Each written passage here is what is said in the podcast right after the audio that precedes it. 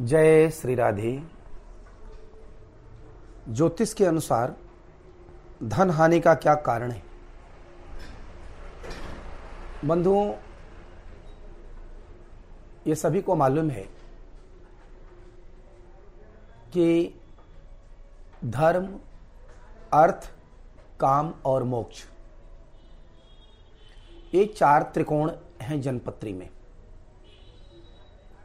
जैसे धर्म का त्रिकोण है। एक पाँच नौ। उसी प्रकार से अर्थ का त्रिकोण है। दो छ दस। अर्थ माने इनकम, यानी धन। तो आप जब धन हानि का योग बनता है तो ध्यान रखें कि पहले तो हमारा विचार उस पर काम करता है। साथ में अगर हम महान धनवान बनने का योग है तो हमारा शुक्र अच्छा होगा। अगर शुक्र हमारा अच्छा नहीं है तो हमें दूसरा भाव, छठा भाव और दसवां भाव, ये अच्छा होना चाहिए। दूसरा भाव ये कुटुंब का है और हमारे स्टोरेज का है। यहाँ से हमें पूर्वजों का धन की प्राप्ति होती है। छठे भाव से हमें कर्ज की प्राप्ति होती है। या हम कर्ज लेकर के उसको सही मार्ग पे खर्च करें, यह हमारे ऊपर निर्भर करता है। तो ग्रह बताते हैं कि आप उसको सही मार्ग पे खर्च करेंगे या कहाँ करेंगे? दसम भाव आपके कर्म का है। जब आप कर्म करेंगे, किसी भी ऊर्जा का, उसका प्रतिफल तो आपको मिलेगा। तो कर्म अगर अच्छा होगा तो लाभ भी अच्छा मिलेगा। इसलिए ये जो भाव हैं, इन भावों के अधिपति और ये भाव अगर शुभ शुभ है और इसमें शुक्र है तो धनार्जन की अच्छी स्थिति होगी। अगर गुरु है तो धन का ये अधिपति है। ये भी अच्छे ढंग से धन को देने का कार्य करता है। अगर इनके ऊपर पाप प्रभाव है तो निश्चित जान लीजिए कि आपके धन का नाश होगा। जैसे द्वितीय भाव पे पाप प्रभाव है।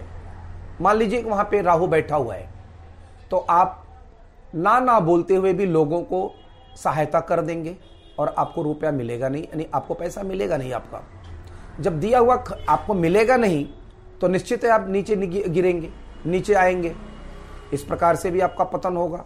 जो आपने रखा है, उसमें भी समस्याएँ आएँगी, उसको भी वो खर्च कराता रहेगा। उसी प्रकार से खर्च कराएगा, जैसे बिना निमंत्रण दिए चीटियाँ गुड़ गिरे और चीटियाँ आ जाती हैं, वैसे ही आपके पास धन आया, जिसके द्वितीय भाव में राहु है। धन उसके पास आया तो लोगों को पता चल जाएगा इस व्यक्ति से मांगने पर हमारा कार्य सिद्ध हो सकता है। तो व्यक्ति आ जाएँगे मांगने के लिए और अपना ना बोलते हुए भी उस व्यक्ति को देंगे। तो उपलब्ध नहीं होगा।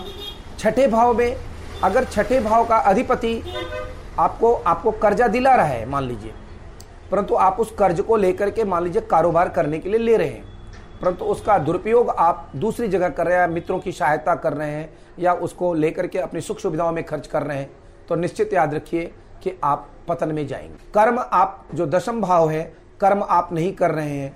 कर्म का सही ढंग से पालन नहीं कर रहे हैं, जो आपकी उसके नियम है, सिद्धांत हैं तो निश्चित है वह दिक्कत होगा। आपको समस्याएँ आएँगी। इस प्रकार से धन का अपव्यय होगा, और जो आपके पास रखा हुआ है, वह भी नष्ट हो जाएगा। अगर दसम भाव बिगड़ गया तो निश्चित कर्म बिगड़ गया तो आपका इनकम कैसे होगा? आय का क्षेत्र आपका, आपके खुद के कमाने का क्षेत्र एकादश भाव है। तो आपका कारोबारी ढंग का नहीं है तो आप कमाएँगे कैसे? इसलिए आप देखेंगे कि नवम भाव भाग्य है तो दसम भाव कर्म है तो एकादश भाव आपका आय परंतु ये सब कमाना आपका भाग्य साथ दे, आप कर्म करें और आप कमाएँ। परंतु स्टोर कहाँ करेंगे? वह द्वितीय भाव में। अगर द्वितीय भाव पे पाप प्रभाव नहीं है, गुरु पाप प्रभाव में नहीं है द्वितीय पाप प्रभाव में नहीं है तो निश्चित याद रखिए कि आपकी धन की वृद्धि होगी, अन्यथा धन नष्ट हो जाएगा। अगर द्वितीय भाव, छठा भाव और दशम भाव के अधिपति पाप ग्रहों के प्रभाव में हो तो ध्यान रखना चाहिए कि इनका उपाय करना चाहिए और साधना करके इनको अच्छे ढंग से इनसे लाभ लेने का उपाय करना चाहिए।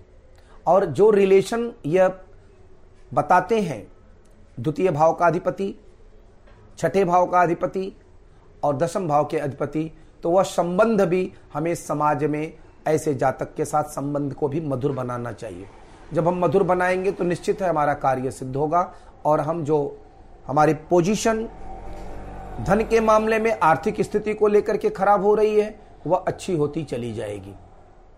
जय श्री राधे।